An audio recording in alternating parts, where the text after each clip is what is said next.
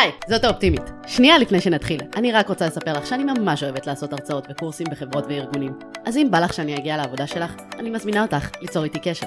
ועכשיו, בואו נדבר על כסף. ברוכות הבאות וברוכים הבאים לעוד פרק של משקיע תקרא לאחותך. היום אני מתכבדת להזמין את רואת חשבון יוליה לוי, שסיפור חייה של סבתא שלה בברית המועצות השפיע על כל הבחירות הפיננסיות בחיים האישיים, וגם גרם לה לפתח קריירה בתחום הפיננסים. יוליה התחילה את דרכה בלימודי כלכלה, חשבונאות וניהול, ומשם צמחה להיות רואת חשבון בישראל, בארצות הברית, יזמת, שותפה מנהלת באקדמיה לפיננסים ב-BDO, ובעלים של חברת Finally Control פיננסי המתמחה בניהול פיננסי והשבחת חברות. היי יוליה, איזה כיף שהצטרפת אלינו. תודה שבאת. בשמחה. אמ, אז אה, אני חייבת אה, שתספרי, מה, מה הדבר הזה שקרה לסבתא שלך, שככה גרם לך אה, לחשוב מחדש על כל עולם הפיננסים בגיל שבע? האמת היא שהסיפור שלה, אני חושבת שהוא משותף להרבה מאוד אנשים שחיו באותה תקופה וגם חיים היום במדינות מסוימות. סבתא שלי עבדה כל החיים בתחום הפיננסי, בתמחור של מוצרים, שירותים, ובשנות ה-90, כשברית המועצות התפרקה, התחיל בעצם גל של אינפלציה מאוד גדולה, הייתה איזושהי קריסה כלכלית, ואותם אנשים כמו סבתא שלי שחסכו כל החיים שקל לשקל שתמיד יהיה משהו בצד, מצאו את עצמם בתוך תקופה מאוד קצרה, במקום שיש להם חיסכון משמעותי בצד, שיכול לאפשר להם ולכל המשפחה שלהם להתקיים עוד תקופה ארוכה. פתאום במצב שבו אותו חיסכון, שבמקרה של סבתא שלי היה שווה ערך לכ-3-4 מיליון שקלים במונחים של היום, פתאום נהיה כמעט חסר ערך, ואפשר היה לקנות בו רק איזה כמה כיכרות לחם, ואני זוכרת שאני בתור ילדה אמרתי לא יכול להיות, משהו פה לא עובד, איך יכול להיות שבעצם כל הכסף הזה שאפשר היה לקנות איתו בית, קרקע, זהב, לא יודעת, נכסים, משהו, פתאום הוא פשוט פוף נעלם כמו בועת סבון, ואני חושבת שבאותה נקודה גם בטח, כמו אה, שנקרא, אה, נפל הזרע של, של ההחלטה הזאת, של באמת להבין את עולם הכספים, לראות מה הכללי משחק בו, ולראות איך אפשר עם עבודה נכונה ולאו דווקא עבודה קשה לייצר מצב שבו אנחנו כן מייצרים את החיסכון אבל מפזרים אותו ומנהלים אותו בצורה כזאת שאם תהיה קריסה ותמיד יהיו הפתעות וקריסות וטלטלות בכלכלה שבסופו של דבר זה לא אה, ימחק את כולו ויאפשר לנו להמשיך ולהתקיים. שזה כאילו בעיניי באמת אה, משהו מטורף ומשנה חיים. חסכה כל החיים שקל לשקל אבל היא לא ידעה מה לעשות עם הכסף שלה וזה פשוט גרם לזה שהכסף שלה נשחק עם האינפלציה, אני בטוחה שהרבה ישראלים יכולים אה, להזדהות עם התחושה הזאת כיום. כי זה גם מצב שזה לא שהיא הלכה ובזבזה, היא התנהלה בסדר, אבל יש לפעמים נסיבות של מקרו, וגם אנחנו רואים את זה בארגנטינה, אנחנו רואים את זה בעוד הרבה מאוד מדינות, שבהם אנשים פתאום מוצאים את עצמם חסרי בעצם אונים אל מול הגל הזה שבא ושוטף אותם, ולכן באמת אני חושבת שדווקא בתחילת הדרך, כשאנחנו רק מתחילים את הצעדים הראשונים, כדאי מאוד מראש לתכנן את הניהול סיכונים. אני חושבת שאפילו רמב"ם אמר בזמנו שכל כל שקל שיש לנו צריך מה שנקרא לפצל אותו בין השקעה בנכסים נזילים, שזה החיסכון המזומן, לבין, ה, לבין הנדל"ן והעסקים המשגשגים שיכולים בעצם להניב לנו הכנסה גם אם יש איזושהי קריסה. אז אין ספק שזה ככה היה טלטלה לכיוון של תפזרי את החיסכון שלך, תחשבי על נדל"ן, ואגב אני מאוד אוהבת את תחום הנדל"ן מאז. וכן, כל הזמן להסתכל מסביב ולהבין את החוקים של איך שהכסף עובד, כי מי שמפספס את השינויים, כנראה שיכול למצוא את עצמו במצב מאוד אה, לא...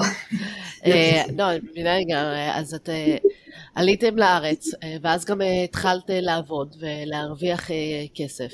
ועם כל ההבנה הזאת שהייתה לך שאסור לשמור את הכסף בצד ורק לחסוך אותו, כי אחרת יום אחד הוא יכול להיעלם בבת אחת, מה עשית עם הכסף הזה? אז שוב, אם נדייק, אנחנו עלינו לישראל כשהייתי בת 11, ואגב אנחנו עלינו עם 400 אה, דולר, שלוש מזוודות ושטיח, והתחלתי ככה לראות את העולים שעובדים נורא קשה, ואת יודעת, יש בדיחה על, על עולי ברית המועצות שהם יודעים לעבוד ולא יודעים להרוויח כסף. אז באמת אה, ראיתי אותם עובדים מאוד מאוד קשה, וכן, הייתה איזושהי, את יודעת, אה, עלייה ברמת החיים, אבל זה לא היה קפיצה משמעותית. ואני בעצם התחלתי לעבוד אי שם בין כיתה ט' לכיתה י', הקיץ, בחופשת הקיץ הגדול, כמו שאנחנו עכשיו מדברים בקיץ, שהרבה מאוד בני נוער הולכים לעבוד, אז uh, התחלתי לעבוד, את המשכורת הראשונה קיבלתי במזומן, ובעצם אותו מזומן די מהר uh, הוצאה כצריכה, כי קניתי בגדים וכל מיני שטויות שנעלה מבגרת uh, הוצאה, ובעצם גיליתי שפתאום הוא נעלם. בעבודה השנייה שלי כבר הייתי יותר חכמה, כי התחלתי לעבוד במקום מסודר ששילם בצ'קים, אז זה כבר חייב מהלך של ללכת עם אבא לבנק, לפתוח חשבון, להפקיד את הכסף, אבל אז קיבלתי כרטיס אשראי, ובעצם הדרך לנזילה החוצה שוב אה, הייתה ככה קצרה. עד שבאמת עצרתי ואמרתי, רגע, רגע, רגע, משהו פה לא עובד, אתה עובד קשה, ובסוף זה נגמר, לא, לא עובד. ובאותה נקודה אמרתי, טוב, יש לי חלום, רציתי להגיע ללימודים האקדמיים, ידעתי שזו הוצאה מאוד משמעותית, התחלתי לחסוך, זה אומר פשוט לשים בצד ולא לגעת, לשים בצד ולא לגעת, מינימום צריכה, מינימום בזבוזים, להסתדר עם מה שיש, ואז ראיתי את הדבר הזה הולך וגדל. בדיעבד אני יכולה להגיד לך שהיום הייתי באה ואומרת, אוקיי, אולי אם הייתי יותר חכמה, אם היה לי את הידע שיש לי היום, בתקופת הסוף צבא, כשכבר היה לי חיסכון משמעותי, אולי הייתי צריכה נכון. להשקיע אותו, ולא לשמור את כולו לשוברי שכר לימוד, אבל אה, אין ספק שזה ככה הלימוד שלי והדברים שאני יודעת היום זה לא דברים שאני ידעתי אז. זה אצל כולנו אבל, כלומר גם אני אם הייתי יכולה לחזור אחורה הייתי משנה את הדברים ואין מה לעשות. כאילו כמה שזה נראה לי לא הגיוני הייתי חוזרת אחורה הייתי שמה את כל הכסף על ביטקוין אבל בלי הידע המוקדם הזה כן. כנראה שלא הייתי עושה את זה. נכון, אבל לא שאת יודעת מה אומרים נגיד בתחום הנדל"ן, שהזמן הכי טוב להשקיע בנדל"ן היה לפני 20 שנה, והזמן הבא הכי נכון. טוב הוא עכשיו. אז נכון, אבל אני חושבת שבאמת בהקשר הזה, מה שאנחנו באמת יכולים אה, לקחת מפה, ושוב, את יודעת, אני באה תמיד כאוטוריטה פיננסית, ואנשים אומרים, טוב, היא יודעת היא חכמה כי היא למדה את זה.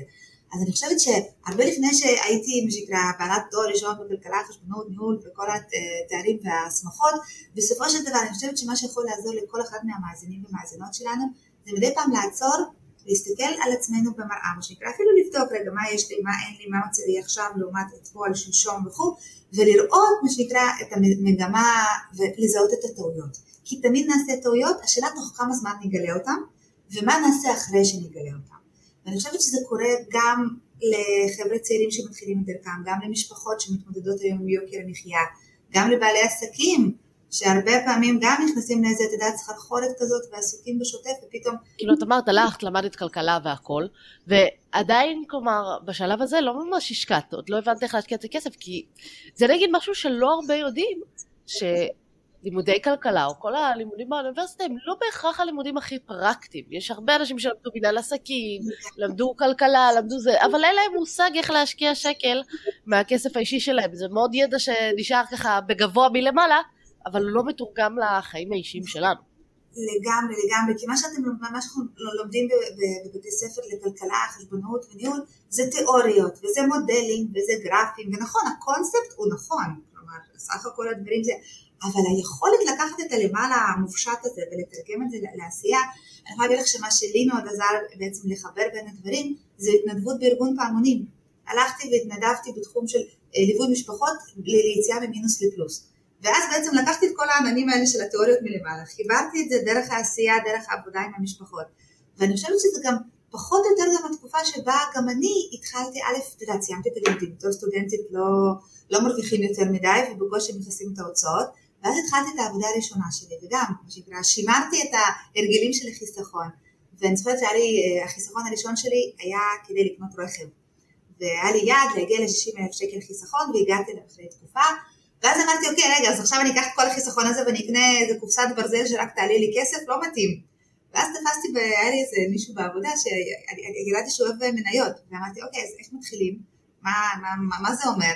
והוא ככה קצת הכניס אותי והסביר לי והראה לי את הדרך וחיבר אותי אפילו לבית השקעות שדרכו היה עושה את, את הפעולות. ובעצם דרך הפוש הזה כי הבנתי שמזה שאתה עובד קשה וחוסך אתה לא צומח. ומזה שאתה בא ואתה מגשים חלומות של צריכה אתה בעצם חוזר אחורה.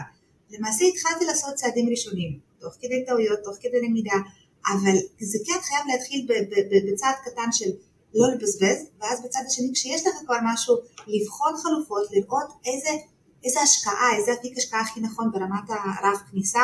אני חושבת שבאמת השוק ההון בהקשר הזה הוא מאוד מאוד אה, קורץ לאנשים. מה גם שיש גם תופעה, וזה גם כן זיהיתי דרך ההתנדבות שלי, זה שיש אנשים שחוסכים, ואז אומרים, רגע, אבל זה, זה סכום חיסכון קטן, אני לא יכול לקנות עם זה דירה. אז יאללה, בוא ניסע לחופשה. נכון. וזה... אז בטח גם נתקדם בזה. אה, האמת היא שאני מזהה שני דברים אה, מאוד משמעותיים בסיפור שלך. שאחד אה, זה באמת הנושא של ההתנדבות, כלומר גם לעזור לאחרים, אומרים מי שלא יודע מלמד, אבל כלומר זה מאוד מלמד אותנו ללמד אחרים, אז זה באמת עושה ככה שינוי מאוד מאוד אה, אה, משמעותי וגורם לנו להסתכל על דברים אחרת. אז זה דבר שני. ודבר, זה דבר ראשון, הדבר השני זה באמת סביבה תומכת. כלומר, היה לך מישהו שלימד אותך, שעזר לך, שזה, שזה שני דברים מאוד מאוד חשובים, כי בעצם גם מה שעשית בפעמונים וגם מה שעשית עם הבחור הזה שהראה לך על שוק ההון, זה הקפת את עצמך בסביבה תומכת ובאנשים ש... את לומדת יחד איתם את התהליך, הם עוזרים לך, את נעזרת בהם, גם בפעמונים יש אה, צוות ונפגשים ומדברים על הדברים, אז אלה שני דברים שהרבה אנשים ככה לא, לא, לא מבינים ולא מבינים גם את החשיבות של הסביבה התומכת שיש מסביבנו. להתפתחות האישית שלנו. נכון. יחד עם זאת אני חושבת שאולה שגם דווקא במקום הזה של הסביבה התומכת, לדעתי הרבה מאוד אנשים נמצאים דווקא בהתחלה, בנקודת פתיחה שבה אין להם את זה. הם חבר'ה שבאים מבית שאבא ואמא עבדו כל החיים באותו מקום, והם שכירים ולא לקחו סיכונים, והשקעות זה מסוכן, ובית, ו, וזה, וזה הדבר הבטוח, ואני חושבת שדווקא במקום הזה חשוב להבין שצריך באמת ליצור לעצמך את הסביבה התומכת, ואני חושבת שהיום אנחנו גם חיים בעידן מדהים שבו יש שפע של קורסים דיגיטליים ואודיובוקס וספרים וקורסים וסדנאות ווובינרים ופודקאסטים כמו הפודקאסט שלך שלמעשה מאפשרים גם אם אין לי את הדמות הזאת שיכולה לקחת אותי מאלף עד תו ללקט את הסביבה התומכת הזאת שהיא לאו דווקא סביבה פיזית של חבר משפחה או קולגה לעבודה אלא באמת סביבה גם וירטואלית ודיגיטלית ולדעתי זה יתרון מאוד מאוד משמעותי לחבר'ה שמתחילים את דרכם היום ולא בתקופה שלי כי באמת יש היום הרבה יותר כלים לבנות לעצמך את הסביבה וכל הזמן ללמוד גם בארץ, גם מכל מיני מקורות בחו"ל. אני חושבת שזה באמת גם אחד המסרים שאני רוצה לחזק את מה שאת אומרת. הסביבה התומכת זה גם הכלים שאנחנו מלקטים וגם חשוב לזכור שהסקרנות שלנו וההבנה שאין מקום שבו אנחנו זהו, יודעים, סיימנו ללמוד, מבינים הכל בשוק ההון. זה איזשהו תהליך שהוא מתמודד והסביבה הכלכלית משתנה. אז מי שבאמת יוצא לדרך הזה, מה שנקרא אזהרת מסע, זה ממכר, וזה דורש באמת איזושהי ככה התעדכנות אה, שוטפת, כי שוב, כמו במקרה של סבתא שלי, היא לא זיהתה את המגמות, ולא עשתה כל מיני פעולות אה, מבעוד מועד של אולי משיכת הכספים וההשקעה, אני מסכימה, ואם כבר כאילו דיברנו על הסביבה תומכת, אה, את בעצמך מהווה סביבה תומכת עבור עצמאים, יזמים, שאת מלווה במסגרת המקצוע שלך. מהם ההבדלים הכלכליים שהרבה אנשים לא מודעים אליהם, שקורים ברגע שאנחנו הופכים לעצמאים? אוקיי, okay, אז קודם כל אני חייבת ככה להתחבר לנקודה הזאת, כי תמיד כשאת אה, ככה חושבת על צמיחה כלכלית, איכשהו האבן דרך הזאת של להפוך להיות עצמאי, זה תמיד שם באופק. והרבה מאוד אנשים שכירים באים ואומרים, וואו, אני רוצה להיות עצמאי, כי להיות עצמאי זה נתפס כמו איזה מקום, זה נחלה שאתה מגיע אליו, והכסף נשפך, ויש שפע. כסף נשפך בעיקר לרשויות המיסים. זה, אז קודם כל בהחלט צריך לזכור את השותף הסודי שיש לנו לאורך כל הדרך, וככל שאנחנו אה, גדלים אז ככה הוא בעצם הנתח שלו גדל, אבל באמת חשוב לזכור שבתור שכיר אנחנו מחליפים את הזמן שלנו בכסף, כשבעצם הענן שמרחף מעל כל האירוע הזה זה ענן הוודאות. כי אתה בתור שכיר שנמצא במקום עבודה, פחות מתעניין אם הרוויח, אם העסק הרוויח כסף, אם ההכנסות גדלו, קטנו, את שלך תקבל. ברגע שאתה בא ואתה עובר למשבצת העצמאי, שזה מישהו שמוכר את הזמן שלו רק ביותר כסף מהשכיר, אתה אומנם מוכר את זה ביותר כסף, אבל אי הוודאות שתמכור, אי הוודאות שתגבה, אי הוודאות שההוצאות שתבזבז בדרך כדי להגיע להכנסה הזאת, באמת גם, את יודעת, בסופו של דבר יביא איזשהו רווח ונטו שיישאר בכיס, בטח אחרי הביס של המיסים, בעצם הוודאות הזאת נעלמת. ואנחנו נכנסים, את יודעת, ממקום של בריכה במים שטוחים לאיזה לאיזה מקום של גלים ו-ups and downs, ומי שככה מאזין לנו והוא נכנס כבר לדרך עצמית כמו הגלים אצלך ברקע של, הפודקאסט, זה באמת הגלים שמאפיינים מאוד מאוד את, את החיים של העצמאי. ואני חושבת שחשוב קודם כל להבין שגם אם, ואגב בהרבה מאוד מקרים זה אכן קורה, בסוף התהליך או באיזשהו שלב אה, בתהליך מגיעים לנקודה הזאת של שפע והכנסה פסיבית ואיזושהי יציבות ורווחיות ורזרבות, הרבה פעמים בדרך עד שאנחנו מגיעים לשם יש לנו את, הנפילות, יש לנו את הטעויות, יש לנו את המשברי תזרים, יש לנו את המקומות שבהם נכנסנו וחשבנו שנסתדר ופתאום גילינו שנתקענו ואנחנו ניגשים לבנק לקחת איזשהו אשראי או הגדלת מסגרת ופתאום הבנק אומר רגע אבל אתה כבר לא שכיר, כבר אין ודאות, אתה כבר מסומן אצלי כי משהו מסוכן. אז פתאום הריביות עולות. אז אני אתן לך גם הרבה פחות, נכון, וגם הריביות עולות ובעצם זה מייצר מצב של עוד לחץ תזרימי על זה שהיה, ואני חושבת שזה בדיוק הנקודה שאם דיברנו מקודם על היכולת הזאת של לעצור אחרי שאתה עושה שתיים שלושה צעדים לא בכיוון ואתה מזהה שהמגמה לא, לא חיובית, לעצור, להרים אמברקס ולעשות איזשהו פיבוט בהתנהלות. אז פה באמת, חבר'ה, אחד הטיפים שהכי אני חושבת שכדאי לקחת בחשבון זה פעם אחת, זה להבין מה באמת נכנס ומה באמת יוצא. ואם עכשיו חתמתי על עסקה מאוד גדולה, אבל בינתיים אני משלם חשבונות והכסף ייכנס רק בעוד כמה חודשים, צריך להבין שיש לי פה בור. ולכן בעסקה הבאה שאני סוגר, אני אדאג למקדמה, אני אדאג לאיזושהי פריסה, אני אדאג לייצר איזושהי הגבלה בין מה יוצא למה נכנס, כי לא סתם אומרים, אה, בתקופת הקורונה זה ככה עלה לכותרות וזה עד היום יושב שם, תזרים מזומנים הוא המלך. וכשאנחנו בעצם נכנסים להרפתקה הסוערת הזאת, של חיי עצמאות, חשוב להבין שצריך לתכנן את המזומנים ולתכנן את ההוצאות וההכנסות. ולפעמים כן, אני חייב איזושהי השקעה בעסק, לא יודעת, פתחתי עכשיו קיוסק ואני חייב מטבח, נכון, אבל בוא תראה איך אתה פורס את המטבח, איך אתה מייצר מימון, מגייס מימון למטבח הזה לפני שאתה כבר חתמת על החוזה מול ספק, ותראה שהשלבים הראשונים של הרצה, עד שאתה מתחיל באמת לייצר את העקביות ואת השיטתיות בעסק, שיש לך שם. אני חושבת שגם נקודה נוספת, אה, שהרבה עצמאים ככה אולי מודעים לזה אבל לא ממש מתייחסים, זה שהכסף שנכנס הוא לא בהכרח כולו הכסף שלנו. כשכירים מאחורי רגילים, אנחנו מקבלים את התלוש משכורת. זהו, שילמנו כבר את כל החובות, שילמנו את הקרן פנסיה, את המיסים, ביטוח לאומי, שילמנו כבר הכל, ואז הכסף שנשאר הוא נטו שלנו. והרבה פעמים עצמאים ממשיכים להתנהג בהתנהלות הזאת, ואז כל הנושא של uh, מס הכנסה, מע"מ, ביטוח לאומי, זה פתאום מפתיע אותם כל פעם מחדש, למרות שזה מלכתחילה לא כסף שלנו, זה כסף שכשכירים לא היינו מקבלים אותו מראש, אז זה חוסך את הדילמה. ואני חושבת שבהתנהלות תזרימים, הרבה פעמים uh, עצמאים פשוט צריכים לשים איזשהו אחוז מראש, uh, תלוי באיזה רמת הכנסות אתם ומה רמת המיסוי וזה, אבל בין 30 ל-50 אחוז מראש לשים בצד להגיד לחבר'ה, זה בכלל לא הכסף שלכם, זה הכסף של המדינה, זה המיסים, זה לא קשור אליכם, שימו בצד, אל תתפתו להשתמש בזה, כי אחר כך כשתצטרכו לשלם את המס, אתם פתאום לא תדעו מה לעשות עם זה.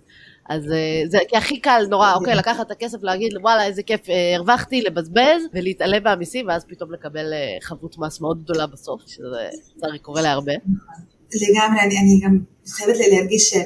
הרי המיסים האלה, אם אתה עוסק פטור אז זה מגיע פעם בשנה אי שם רחוק ואז אתה פתאום עלול לגלות, אבל בדרך כלל המיסוי הגדול זה דווקא חבר'ה שקופצים טיפה מדרגה ופתאום מתחילים להיות כן. עוסקים מורשים, ובתחילת הדרך זה מיסוי פעם בחודשיים, אז בכלל אתה גם, מה שנקרא, אתה מספיק להירדם, אתה כבר מה שנקרא, כבר שכחת שהרווחת את הכסף אי שם לפני חודשיים, ופתאום זה מגיע. ואתה בינתיים רצית להשקיע במלאי או להשקיע בכל מיני דברים, אז הכסף כבר לא אצלך, ואז באמת נכנסים למקומות האלה. באמת שואלת אותי, לי בכלל יש איזה הצעת חוק שצריך להעביר אותה לכנסת מתישהו, שכל מי שפותח תיק עצמאי חייב לעבור לקורס דיגיטלי, לקרוא איזה סיפור. כמו שאנחנו כותבים על, על מדיניות שימוש בבנקים או בכל מיני אתרים שאת אומרת, טוב יאללה יאללה, דלגו על זה, בואו תנו לי לחתום, אז לפחות שיהיה איזה משהו כזה שייתן, תשמע, יצאתי לדרך עצמית, תן לנו להסביר מה זה אומר. לא עושים את זה בשום שלב, מצפים מאנשים לדעת, זה, זה לא קורה, כלומר גם אני בעצמי נפלתי בדברים האלה, ונפלתי גם על רואי חשבון בעייתיים, שלא ממש אה, טרחו לספר לי או להסביר לי, ומצאתי את עצמי במקומות פחות טובים מול הרשויות. ושוב, לא ניסיתי להעליב, לא שום דבר, פשוט באמת לא ידעתי. נכון, ואת לא יחידה בו אם יש איזשהו טיפ שאני רוצה לתת כרואת חשבון, אני אמנם לא מייצגת לקוחות ולא מגישה להם דוחות, אלא יותר משתמשת בידע שלי לצד של הייעוץ הפיננסי והניהול העסקי, אבל אם יש משהו שחייבים באמת לזכור, זה שנכון, אנחנו משלמים כל חודש או כל חודשיים לרואי חשבון, מנהל חשבונות, יועץ מס, מישהו שמלווה אותנו, חבר'ה, כמו כל נותן שירות, תדעו מה שנקרא, תיזמו התקשרות איתו, תיזמו טלפונים, תתקשרו אליו כל כמה חודשים, תגידו בוא נשב ביחד, תסביר לי מה אני לא רואה אצלי בדוחות. כלומר, לצפות שהוא מבין כל העיסוקים שלו ייזכר דווקא בנו, ירים טלפון ויגיד, וואלה את יודעת, שמתי לב שאצלך בחודש, מחודש שלישי לחודש רביעי חל איזשהו שינוי, בואי נדבר על זה, זה לא יקרה, אוקיי? מה גם שאותו רואה חשבון גם לא חשוף לתזרים מזומנים, הוא רואה את ההכנסות הוצאות על הנייר, שעל הנייר זה הרבה פעמים נראה נהדר, אבל בבנק, שם יש את קריסת המערכות. אז פה חבר'ה שוב, קחו לכם טיפ, מי שכבר יצא לדרך העצמאית, תיקחו לכם כהרגל פעם בכמה חודשים להרים אמברקס, נגיד אם התחלנו את השנה בראשון, בחודש ינואר, באזור חודש מאי, באזור חודש אוגוסט-ספטמבר, תרימו טלפון לרואה חשבון, תבקשו שיעבור איתכם על המספרים, שיציץ, שיסתכל אם אין איזה משהו, איזושהי דרישה שהגיעה, איזה זנב על איזה לא יודעת איזה דיווח שלו נקלט, כי שוב, נכון שזו אחריות שלו, ונכון שיש לו כל מיני מערכות, או אמורות להיות לו כל מיני מערכות שמתריעות ומקפיצות הודעות, אבל חבר'ה, אל תשאירו את זה למה שנקרא... לרואה חשבון לנהל. תיזמו את הבדיקות האלה, תיזמו את הדברים האלה, כי בסופו של דבר, אגב, לא רק עם חשבון, כל ספק, מישהו שעושה לי קידום אה, אה, אורגני, מישהו שלא יודעת, אה, צובע לי את הבית, צריך לבדוק שהוא צובע לי אותו כמו שצריך, זה, זה איזושהי תקשורת ש... שהרבה פעמים זה באמת איזשהו פער ציפיות שבא ואומר, אה, הרואה חשבון יודע הכל, כן, אבל הוא א' לא באמת תמיד מעורב, ולכן לא מעבירים את האחריות אליו, אלא נעזרים בו כמה שיותר, ואגב, כמו שאת אומרת, אם יש מישהו שהתקשורת שלו לא, איתו לא טובה, או שאנחנו לא מצליחים להבין את התשובות שלו, או שהוא לא בדיוק פנוי אלינו, תנסו למצוא מישהו, גם אם זה יעלה יותר חבר'ה, תעברו למישהו שיש לכם את התקשורת, שהוא על הדברים, שהוא רספונסיבי, שהוא זמין, כי שוב, אפשר להתפשר על הרבה מאוד ספקים, ספקים של כסף באופן כללי, בין אם זה סוכני ביטוח, שאגב גם איתם צריך להיפגש לפחות פעם בשנה, ו- ויוצאים פנסיונים, וזה האנשים שאנחנו צריכים להיות הנודניקים ולפנות אליהם וליזום ולבדוק, כי זה שהם לא דיברו איתי זה לא אומר שהכל טוב. זה אומר שאולי יש איזו פצצה מתקתקת ואנחנו חייבים... אני מסכימה לחלוטין, אבל אני רוצה לחזור רגע לנושא של המיסוי. כי עצמאים אנחנו משלמים הרבה מאוד מס. אוקיי, הרבה מאוד. אה, ואחד הסיבות שמשלמים הרבה מאוד מס זה גם בגלל שרואי החשבון אה, התפקיד העיקרי שלהם זה לא בהכרח לחסוך לנו כמה שיותר מיסים, כמו שהרבה עצמאים משום חושבים, התפקיד שלהם לוודא שהדוח שאנחנו מגישים הוא נכון ושהם יוכלו להגן עליו. אז הכי קל להם להכיר בכמה שפחות הוצאות, ככה שאם מס הכנסה באים לשאול שאלות, הכל יהיה תקין. אבל יש הרבה מאוד דרכים לחסוך אה, מס כעצמאים ששוב, לא מספרים לנו, לא מכירים. כשאנשים מתחילים להרוויח הרבה כסף ונשארים בעוסק אה, אה, מורשה כי מפחיד אותם פתאום לעבור לחברה, או שנשארים בתור עוסק פטור ומרוויחים את המינימום במקום לעשות את הקפיצת מדרגה הזאת שהעוסק פטור הזה זה באמת ככה תוקע אנשים ואומרים לא רוצים לעבור אפילו אנשים שעובדים מול חברות שכאילו כל הנושא שלהם היה בכלל שקוף להם עדיין הם תקועים בעוסק פטור שזה הזיה בשביל. ותקשיב אני כל כך מתחברת למה שאת אומרת קודם כל אני תרשה לי רגע דקה להגן על הקולגות שלו. יש רואי חשבון שכן חורטים על הדגל שלהם. התפקיד שלי זה, זה לעזור לך להגדיל את הנטו.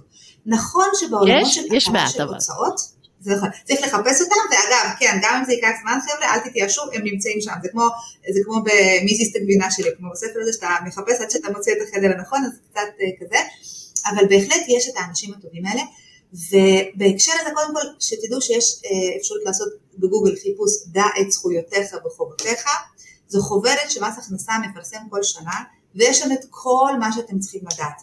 אוקיי? יש שם איזה אה, חלק בכיבוד אפשר להכיר, ובהוצאות אה, ביגוד, ונסיעות לחו"ל, וטלפון סלולרי, ורכבים, יש שם את כל המידע. זה לא תמיד כתוב בעברית מספיק ברורה, אני כבר ככה נותנת את זה. זה אחת הבעיות של אנשים אגב מול הרשויות, שזה כאילו לא רק בעברית, זה רק ברואית חשבונית. מה זה אומר? אז מה זה אומר? נכון, אני חייבת להגיד שאני בתור אה, אחת שכותבת הרבה מאוד מאמרים לתקשורת וזה, אז הרבה פעמים באמת אני ככה עוברת על הדברים, נותנת לאיזה מישהו לקרוא, ואז אומרת, את לא יכולה לתרגם את זה לעברית, קצת לפשט, קצת להסביר במילים פשוטות, נכון, אגב, לכל מקצוע יש את הדיוק לא, המקצועי נכון, שהרבה פעמים... שוב, אני נגיד עד היום לא סגורה אם אני הבן זוג או הבן זוג הרשום, או כל מיני שטויות כאלה, כאילו למה, למה להוסיף עוד קריטריונים מיותרים, אבל... אם זה קיים, אני, אני אומרת, כנראה מישהו רצה שלא באמת נבין עד הסוף, ולכן כן, זה דורש איזשהו מאמץ נוסף של, אתה יודע, אגב, כמו בבנקים, את באה לבנק, את באה לחתום, את לא באמת מבינה, עד שאת לא שואלת שלוש פעמים, ולפעמים את מקבלת תשובות שהן לא ברורות, ואז כן, חבר'ה, לא להתייאש, פיננסים זה תחום שיכול להיות מבלבל, יכול להיות מורכב, לא כל האנשים, גם אנשי מקצוע הכי חכמים לא תמיד יודעים להנגיש לכם את המידע בצורה מאוד מאוד ברורה, ולכן כן, תשאלו עד שאתם לא מבינים, ומקסימום יחשבו שאתם לא אינטליגנטים. אוקיי, סבבה, אנחנו אומרים, אה, אם אתה לא שואל אתה, אתה, כאילו, אם אתה שואל אתה טיפש פעם אחת, אם אתה לא שואל אתה נשאר טיפש כל החיים. אז חבר'ה, תשאלו שאלות, זה לטובתכם, קחו את היוזמה, אה, כי בסופו של דבר אם תהיה איזושהי טעות, או סתם אפילו לא תכירו בכל ההוצאות שאתם יכולים, זה בעיה שלכם בגדול, אוקיי? אז, אז, אז לכן אני אומרת, קחו את היוזמה הזאת, תעשו אפילו תוך כדי. הפודקאסט ככה תרשמו לעצמכם בצד לעשות חיפוש הוצאות מוכרות, אה, אה, טיפים במיסוי, כאילו תקראו את הדברים האלה כי נכון זה עולם שיש בו המון דברים ואם אין לכם ככה אה, את הידע המוקדם מהלימודים כמו שיש לי ולי באמת היה מזל בתחום הזה, נכנסתי לזה עם הכנה מאוד מאוד יסודית בתחום, תבואו ותשאלו את השאלות, תחפשו חומרים, תחפשו מידע, היום יש הרבה מידע בזה וצריך רק לשלוף אותו. נכון, צריך ליזום הרבה, כלומר גם אני עם הרואה חשבון שיש לי היום, הוא באמת אחלה סך הכל, עדיין אני, כל הוצאה שיש, אני באה ואני שואלת אותו, אפשר להכיר בזה, אפשר uh, להכיר בהוצאה הזאת, איך אני יכולה לגרום להכיר, זה, גם אם זה יוקר חולקית, זה, זה בסדר, אבל כן אני כל הזמן יוזמת, ולא מחכה שהוא יבוא ויגיד, אה, ah, בעצם אני זוכר שבדיוק עברת בית, אז אולי בהוצאה הזאת אפשר להכיר או כאלה. אז באמת צריך לעשות את זה. נכון. דרך אגב, אני חושבת שהיום, היום אני חושבת שנורא חשוב שאנחנו מדברות על זה דווקא היום, מורה, כי העולם הזה, בכלל כל העולם עובר ליותר ויותר דיגיטציה. יש לי קולגה שהוא רואה חשבון שבא ואומר, תראו, אין לי בעיה לשלוח לך דוח, תקשקש באצבע, תשגר ואתה לא תראה אותי והכל מוגש והכל בסדר. אבל, אבל אני מאמין שפעם בשנה אתה כן יכול להקדיש איזה שעה, לבוא אליי, לעבור איתי על הדברים, להבין מה זה אומר, לראות איך אתה מתנהל היום לעומת זה, וכן, עכשיו, יש באמת איזושהי, איזשהו פיתוי כזה של, את יודעת, לטמון את הראש בחול, לחתום באצבע ולא לפגוש את הרואה חשבון בכלל. לשגר את החשבונית דיגיטלית ומה שנקרא, אפילו לא לתקשר על מה זה אומר. אבל אני חושבת שדווקא מהמקום הזה של הרבה יותר קל לנו אה, לתקשר בדיגיטציה, שוב, אז תקבעו בזום עם הרואה חשבון, חצי שעה שיחה, אה, רבע שעה אפילו פעם בכמה חודשים, אבל מה שנקרא, שניקח את הטכנולוגיה שמקהילה עלינו ומפשטת את החיים למקום נכון ולא למקום שטוב, יש לי עוד, מה שנקרא, עוד פחות הזדמנויות לתקשר עם הרואה חשבון ולהשתפשף ולהציב שאלות ולשאול. אוקיי, okay. אז זה גם נכון, הייתי רוצה למקד בעוד כמה טיפים שהם יחסית אה, יותר פרקטיים אה, לחיסכון אה, במס, גם על הנושא של המתי לעבור מעוסק מורשה לחברה, כי פה זה באמת יכול להיות חיסכון במיסוי מאוד מאוד גבוה, ששוב, רוב העצמאים לא יודעים בעצמם מתי זה הגיע הזמן, ואם אין להם רואה חשבון שהוא באמת על ההכנסות שלהם ובודק את זה, אז הם יכולים פשוט לשלם כמויות מס מטורפות. נכון, נכון. אז תראי, קודם כל התשובה, אה, תשובת הבית ספר היא אה, תשובת התלוי. אוקיי? כלומר, אף אחד לא יגיד לך, מה שנקרא, אוקיי, אה, הכלל אצבע הוא 500 אלף שקל רווח, ואז את יכולה להרגיש בנוח. יש כן מה שנקרא כללי אצבע, שאגב החצי מיליון זה פחות או יותר המקום שבו באמת כדאי להתחיל לשאול את השאלות. למה אין תשובה אחת? כי יש אישה ויש גבר ויש מישהו שיש לו ילדים ואין לו ילדים ויש מישהו שיש לו פטור נכה ויש לו... כלומר כל אחד והסיפורים האישיים שלו שבעצם מייצרים את השונות בהטבות מס שאפשר לקבל, אבל ככלל אני ממליצה קודם כל אה, כן אה, להתחיל לשאול שאלות once הגענו למחזור של חצי מיליון, זה המקום שבו כבר דברים מתחילים להיות, מה שנקרא להתקרב לגבול הזה שהחל ממנו זה כבר יכול להיות משתלם, ויותר מזה כשאנחנו בעצם באים ופעם בכמה חודשים עוצרים לדבר עם הרואה חשבון שלנו ולשאול האם המיסים ששלנו זה באמת המיסים שמשקפים את הפעילות שלנו ואת הרווח שיצרנו עד כה, לבוא ולשאול רגע, ומה היה קורה אם אני הייתי חברה? וכמה הייתי נשאר בנטו בכיס, כי אגב, גם צריך להבין שהשאלה הנכונה שצריך לשאול זה מה בעצם הנטו שאני יכול לקבל בסופו של דבר בשיטה הזאת או בשיטה הזאת. ופה, אור, הנקודה החשובה שהרבה פעמים אנשים מפספסים, אנשים שאגב יודעים להגיע למחזורים גדולים, למכור יפה, אבל מה שקורה זה שכל מה שהם מרוויחים, הם בסופו של דבר מושכים הביתה וצורכים. להלוואות, לחופשות, לאיזשהו לייפסטייל מאוד מאוד יקר.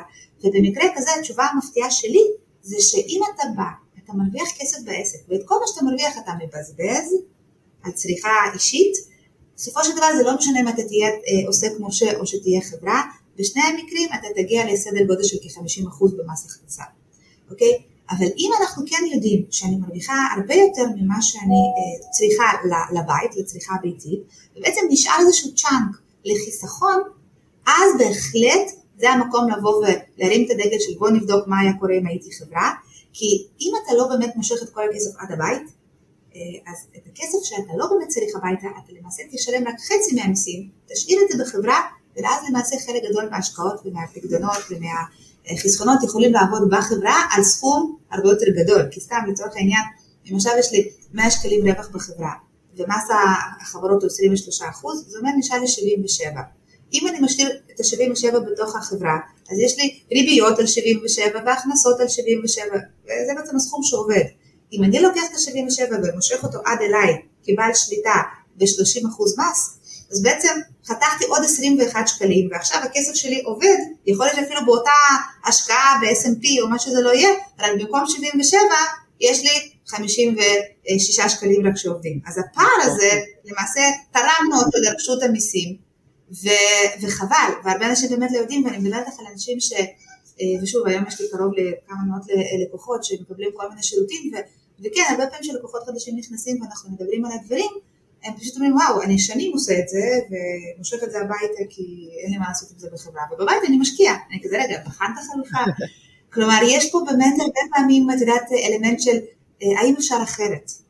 ואני חושבת שבכלל, באופן כללי, גם בתחום הכספים וגם בעסקים בכלל, תמיד צריך לשאול שאלות, ומה עוד אפשר לעשות, איך עוד אפשר לעשות את זה, יש עוד חלופות, יש עוד דרכים, ואחד הדברים הכי חשובים אה, שאנחנו צריכים לזכור זה שכל הזמן יש דרכים חדשות, כל הזמן צצים פתרונות. אה, לצורך העניין סתם, אפילו, אתן דוגמה שנחשפתי אליה לאחרונה, כמה דוגמאות, שיש לנו את הבנק שאנחנו לוקחים ממנו הלוואות. אז קודם כל אנחנו כבר יודעים שיש מלא קרנות שיכולות גם לתת הלוואות, לא רק בנקים אלא גם גופים חוץ בנקאיים. אז גם מסגרת אשראי, יש גם גופים שיודעים לתת מסגרת אשראי, לא רק הבנק. ערבויות לשכירויות, למכרזים, מי שמתעסק, גם יש בנק שבדרך כלל נועל את כל הסכום של הערבות. אז לא, יש גם פתרונות חוץ בנקאיים שלא חייבים לסגור את כל הכסף של הערבות. וזה בעצם כל מיני פתרונות שלא היו לפני חמש שנים, לא היו אפילו לפני שלוש שנים, כי שוק, השוק שלנו מתפתח. ולכן חבר'ה, תיקחו את, באמת את הנקודה הזאת של לשאול איך עוד אפשר אחרת. ואם הייתי מושך אפילו לא במשכורת, אלא כדיבידנד, האם זה היה משנה? כי הרבה מאוד בעלי שליטה מקימים חברות, כבר עושים את המהלך הנכון, אבל אז מה? משקיעים משכורות יותר גבוהות. אז מה עשית במשכורת יותר גבוהה? זה שולי. אז תזכור שיש לך איזושהי נקודה של סביב ה-30 אחוז, שבה כדאי לך להפסיק למשוך משכורת, ולמשוך את השאר בדיבידנד, כי דיבידנד זה רק 30 אחוז מס, הוא לא עולה, אין לך 40 אחוז, כאילו זה לא כמו מדרגות מס הכנסה. למשל, או מקומות שבהם החבר'ה שמקימים חברות באים ואומרים, טוב, אני לצורך העניין לא מאמין בפנסיה, ואגב יש היום לא מעט כאלה, ושוב זה נושא לשיחה נפרדת, אבל יש כאלה שבאים ואומרים, אני יודע להשקיע לבד, אני, תנו לי את הכסף, אני אשקיע לבד, אני אדאג לעצמי לפנסיה.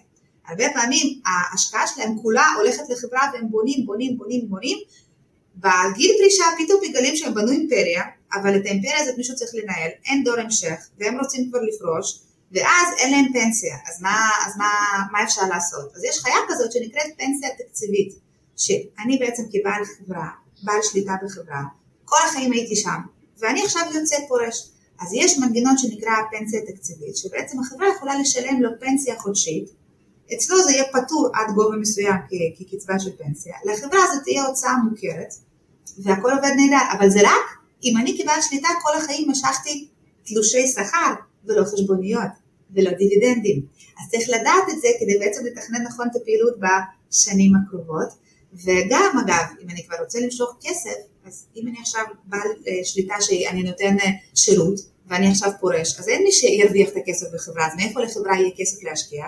אז אם אתה יודע שאתה רוצה לוודא שהחברה שלך ממשיכה לפרנס אותך גם אחרי, תשמור עודפים ותכניס בהשקעות מניבות שבעצם יכולות לאפשר גם הכנסות אה, בעתיד. אני מקווה שזה לא היה מורכב מדי ומבלבל מדי החלק האחרון, אבל זה באמת רק דוגמה למצב שבו אנחנו צריכים לדעת מה האפשרויות ו- ומה זה כמובן. כמובן שמעל כל זה מרחפת אי ברור, כי אני חושבת שהבעיה הכי גדולה היא באמת לדעת מהם האפשרויות, כי הרבה אנשים אפילו לא יודעים שלמשל אה, כשהם מגיעים להכנסות גבוהות של, אם אני זוכרת, כמו שאת אמרת, כבר מעל חצי מיליון או כאלה, אז הם צריכים לשלם מס יסף. שזה עוד איזה שלושה אחוז על כל ההכנסות שלהם. כאילו, וזה גם לא רק הכנסות מעבודה, גם אם עשיתם השקעות והתנהלתם חכם ויש לכם נדל"ן ויש לכם זה, על כל זה אתם פתאום משלמים עוד תוספת אקסטרה שלושה אחוז.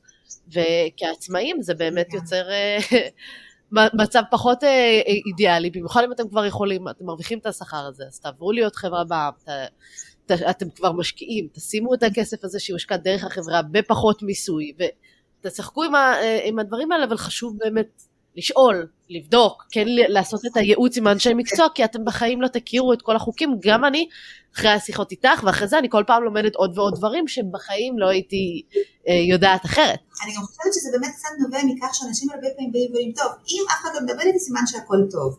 ואני חושבת שדווקא במקום שאף אחד לא מדבר איתנו, זה המקום שהכי צריך לבדוק מה קורה. ובקצוות, כשאני מרגישה שאני מרוויחה מעט מדי ואני כל הזמן בבעיות תזרים, או שאני, פתאום יש לי המון כסף שזורם, זה מה, מה שנקרא אה, מקומות שבהם כדאי להרים את הדגל, ואגב, אני חייבת גם לתת דוגמה הפוכה, כי יש מצבים שבהם, ויש לי לקוח שהגיע אליי, אה, יש לו חברה בתחום ההובלות, הוא הגיע עם חברה.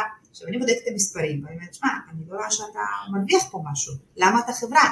זאת אומרת, כי יש לי קרובת משפחה שהיא עורכת דין שהמליצה לי בגלל הנושא של המסך. אמרתי, מסך זה נהדר, אבל מה עם מיסוי? כי במיסוי אתה בעצם משלם הרבה יותר על כל מיני מנגנונים וזה, כשאתה בעצם בקושי מרוויח. ולכן בעצם עשינו מהלך של החזרנו אותו להיות עוסק מורשה, כי לא יש שום הצדקה מיסויית ללנהל את המנגנון הזה, כי גם צריך לזכור שההחזקה של החברה עולה כסף. זה גם משהו, כלומר, יש לך עוד איזה שהם אה, טיפים שאת מוצאת שרוב העצמאים באמת לא מכירים, אה, לא יודעים ויכולים לקדם להם פיננסית את, ה, את העסק, או להקפיץ אותם באיזושהי דרך? תראי, אני חושבת שבאמת, אם כבר ככה אנחנו נרצה לעשות אה, דגישים וטיפים, אז כמו שאמרנו, קודם כל תתקשרו עם מישהו שמבין בכספים יותר מכם, עם הבנקאים, עם הרואי חשבון, עם אנשים שסביבכם, עם הסוכני ביטוח וכו'.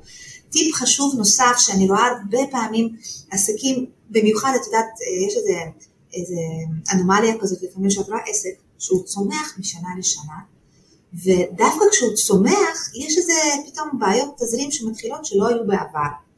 ובסופו של דבר גם סטטיסטיקות באות ומספרות על עסקים שנפגעים או קורסים, וכשבודקים את הלמה, מגלים שעל הנייר הכנסות פחות הוצאות, עסק רווחי, מנגנון נהדר, אנשים טובים, מוצר מקסים, ומשהו לא עובד. ומה שלא עובד בדרך כלל זה הנושא של התזרים.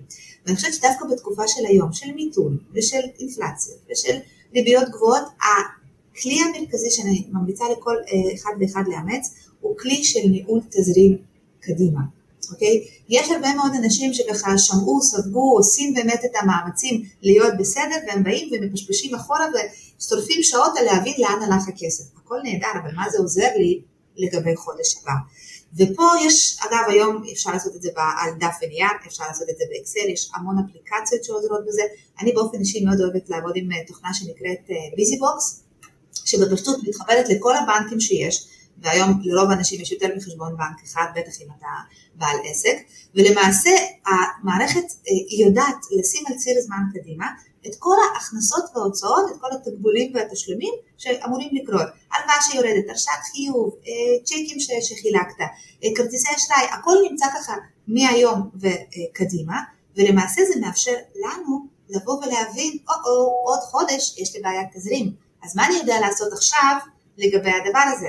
אז או שאני מקדים הכנסות, או שאני דוחה הוצאות, או שאני מגייס אשראים. כלומר, היכולת לתכנן את התזרים קדימה בעיניי היום, בטח בעסקים צומחים וגדולים ועסקים שמחויבים להרבה מאוד עובדים, זה בעיניי הדבר המרכזי, ואם יש משהו אחד שאני רוצה שהמאזינים ייקחו מפה, מי שיש לו עסקים באמת, זה החלק הזה של ניהול תזרים קדימה. זה נכון אגב גם לעצמאים קטנים וגם למשקי בית. היכולת לדעת כמה ייכנס, כמה יצא והאם זה יספיק. ברגע שמנטרלים את האי ודאות, או לפחות לוקחים את האי ודאות, מתרגמים אותה למשמעויות שיהיו בפועל, ואז נערכים לפתרונות, שם בעצם מתחיל השינוי, ואני רואה את זה אצל הלקוחות שלי, שאני פתאום מתחילה להטמיע להם את הכלים האלה, ווואו, זה כמו להיות בחדר חשוך ולהשיב פתאום מישהו מדליק לך את האור, אתה פתאום רואה, אתה פתאום מבין, פתאום יש לך drive יותר להכניס ולהוציא פחות, וזה זה בעיניי אולי החלק. אה, כן, האמת היא שאני חייבת לציין שגם אני התחלתי להטמיע בעסק שלי את ה... אה, אחת מהשיטות, אני התחלתי לעבוד עם Profit uh, First, ששם באמת אומרים מכל שקל שיש, מראש תגדירו כמה אחוזים הולך לטובת uh, המיסים שאנחנו שמים uh, בצד, ומראש כמה הולך לטובת ההוצאות, וכמה הולך לטובת השכר, וכמה הולך לטובת רווח לבעלי החברה. ו... פשוט ברגע שיש לי את זה, אז כל פעם אני שמה את הכל, אני שמה בקרנות כספיות שירוויח בינתיים, ואז אני יודעת שיש לי את הכסף בצד לכל דבר. מגיעה ההוצאה, יש לי כבר את הכסף לשלם לזה. מגיע המיסים, יש לי את הכסף בצד וזה. אני לא פתאום רואה את כל הכסף נכנס, ואז אני צריכה מתוך המישמש הזה לנסות להבין, רגע, כמה מתוך זה זה הברוטו, כמה זה הנטו, איפה זה קורה, כי זה באמת מאוד מבלבל. לגמרי, אגב, אני גם חייבת לחזק את מה שאת אומרת, כי יש גם אפקט פסיכולוגי שנקרא אפקט נכון. העושר בעין. שבא ואומר עכשיו קיבלתי את הגבול, אני מרגישה עשירה, אז הכיס נפתח ואני מתחילה לבזבז. אבל ברגע שהגל של הכסף נכנס, ומהר מאוד הוא נכנס לכל מיני נקיקים, זה בצד למע"מ, זה בצד למס הכנסה, זה בצד לקבלן משנה שלקחתי, זה בצד לכיסוי התקורות, פתאום את מבינה שנשאר לך הרבה פחות, ואז הדחף, מה שנקרא, לבוא ואולי אה, לעשות עם כסף משהו שהוא פינוק נקרא לזה, הוא הרבה יותר קטן.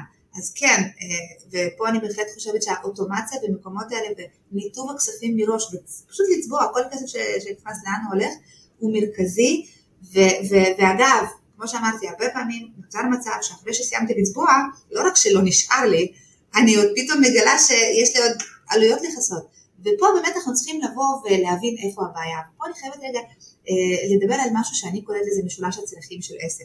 כולנו מכירים את משולש הצרכים של מאסלו, שמדבר קודם כל על הצרכים הפיזיולוגיים, על הביטחון, על השייכות, על ה... זה, ובסוף יש את ההגשמה.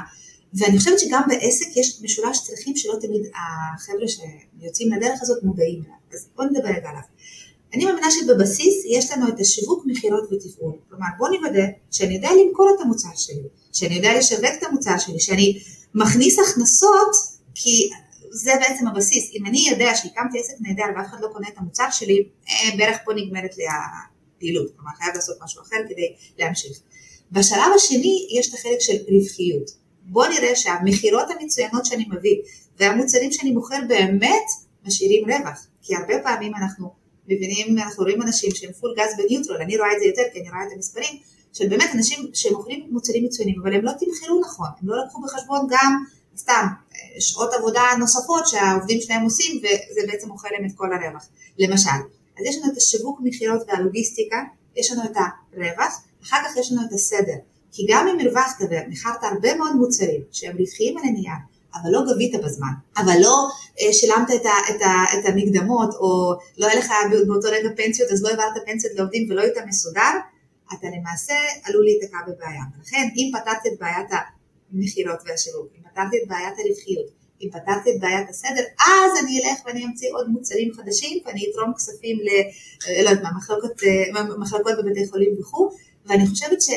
זה איזושהי נקודה שאנחנו צריכים לזכור ולהבין לגבי עסקים, כי אנשים שפותחים עסקים, הם פתאום נכנסים לאיזה מערבולת כזאת, והם פוגשים כל מיני בעלי מקצוע שיכולים לעזור להם לקדם את העסק, ופתאום מציעים להם מיתוג בעשרות אלפי שקלים, אבל מה מיתוג? בוא תראה שבכלל אתה מצליח למכור את, כאילו, שיש ביקוש למוצר שאתה צריך. או, או מישהו שפתאום בא ואומר בוא נעשה לך SEO ואחרי שמונה חודשים תראה תוצאות, עכשיו רגע מה SEO, אולי יותר טוב לשים כסף בקמפיין בפייסבוק ולהביא לידים מיידיים, כלומר חשוב באמת לבוא ולזהות באיזה, באיזה אחת מהחוליות שציינתי יש טיפה חולשה, ואגב עוד נקודה שהרבה פעמים לא מדברים עליה מספיק, זה שאם יש לי עסק ויש לי איזושהי בעיה פיננסית בעסק, תזרים, תמחור, גבייה, לא משנה מה, הרבה פעמים הבעיה הפיננסית היא, היא סימפטום של משהו אחר שקורה שם לפני. הרבה פעמים אין לי מספיק כסף בתזרים ואני כל הזמן במינוסים כי לא תמכרתי נכון, או שאני לא גובה בזמן, או שהתקורות שלי גבוהות מדי ואני משלמת יקר מדי על עובדים, שכירות, כן, או זה הכי מטריף אותי, שלפעמים רואים בעלי עסקים או עצמאים שהם פשוט הולכים ומממנים את העסק. במקום שהעסק ישלם להם, הם משלמים לו כסף מהחסכונות, מהכספים את הכל על העסק. נכון. שזה... לגמרי. עכשיו, זה טבעי שיכול להיות שיהיו תקופות בעסק שבהם אבל השליטה נותן כתף כי כן, כי יש איזשהו מהלך מאוד מאוד משמעותי. אני יכולה להגיד לך שאני בעצמי אה, לפני חודש אה, בעצם ביזקתי פעילות מאוד מאוד משמעותית אה, לתוך, לתוך החברה שלי, רכשתי איזושהי פעילות מאוד גדולה וכן, הזרמתי כסף מהבית כדי לממן את, ה, את, ה, את ההתחלה ואת ההטמעה של התהליך, אבל אם אנחנו באמת מזהים מגמה שכל הזמן אנחנו גוררים פנסיות, חסכונות, הלוואות מהבית לתוך העסק, יש סיכוי שאנחנו יש לנו דלי שאנחנו שופכים לתוכו מים, יש שם נזילה למטה, ואם לא נזהה אותה ולא נתקן אותה בזמן, אז אנחנו פשוט עלולים אה, להפסיד עוד כספים, ולכן חבר'ה, כמו, כמו בגוף, אם כואב לי משהו בגב או בכתף או באיפשהו, חבר'ה זה הזמן לבוא ולבדוק מה, למה, אוקיי? מה בעצם זה, לפני שהכאב מחמיר, לפני שהבעיה מתפשטת, כי הרבה פעמים אגב, עסקים קטנים שמתעלמים מהכאבים האלה וגדלים וצומחים כי באמת הם יודעים למכור והמוצר שלהם נהדר, מוצאים את עצמם בהמשך עם אותה בעיה שפשוט הלכה והתנפחה.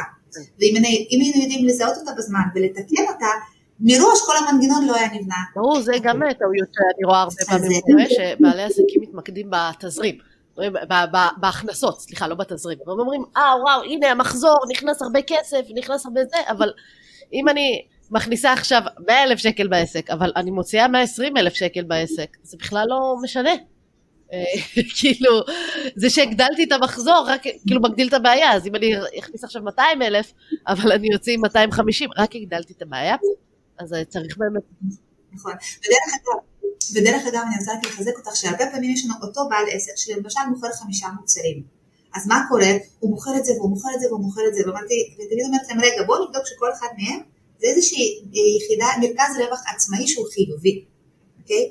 כי אם אני מוכרת מוצר אחד והוא רווחי, ואני מוכרת עוד שלושה שהם לא רווחיים, אז זה לא, הרווחי לא יצליח באמת לסבסד לאורך זמן את כולם. ולכן הדרך הטובה חברים, עם כל הכאב ועם כל הזה, פשוט לחתוך הפסדים, ואו להפסיק למכור את המוצר ההפסדי, או להעלות שם מחירים, או לשנות את מבנה העלויות, נגיד יש לי לקוחות שהם אה, אה, בעולם היבוא, שכל הזמן באים ואומרים, רגע, יש לי פה ספק מקומי שמוכר לי את המוצר ב-X, אם אני קונה אותו בסין ישירות, אני משלם שליש X, או לפעמים גם שישית X, או לפעמים קצת פחות, ואז למעשה אם יש מוצר שאני רואה שיש ביקוש אליו, אבל הוא לא מספיק רווחי, בואו נראה איך. באופן כללי, אגב, עוד נקודה שלא דיברנו עליה והיא מאוד חשובה בעיניי, זה אנחנו כבעלי עסקים צריכים לשנות את החשיבה שלנו ובעצם להחליף את הלמה לא באיך כן. נכון. זאת אומרת, זה להפוך את האי אפשר לאיך אפשר.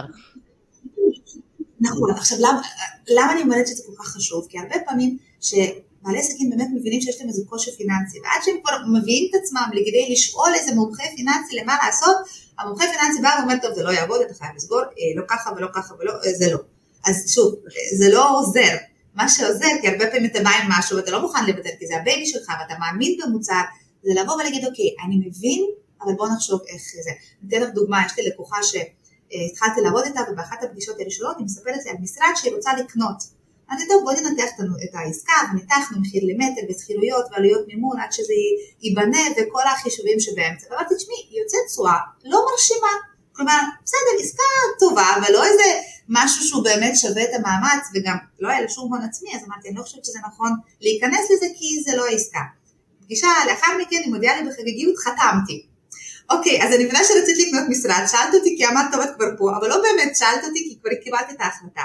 ואז אני באתי פגישה של אוקיי, אני מבינה שזה מה שהחלטת, בואי נחשוב איך נצליח להתמודד עם זה, בואי נראה איזה רזרבות אנחנו צריכות לייצר, כי זה היה פרויקט של על פני שלוש שנים, ואיך אנחנו בעצם גורמות לזה לקרות, ומה המשמעויות. אז את צריכה להגדיל את התעריפים שלך בעסק, אז את צריכה לצמצם את העלויות האלה בכך וכך, אז את, כלומר, ממש הנדסנו לה את הדרך איך כן, שוב, לא תמיד זה מתאפשר, אבל ככל שאני אמת יותר חשיבה של איך כן, שם אנחנו באמת נוכל להתחיל לצחוק.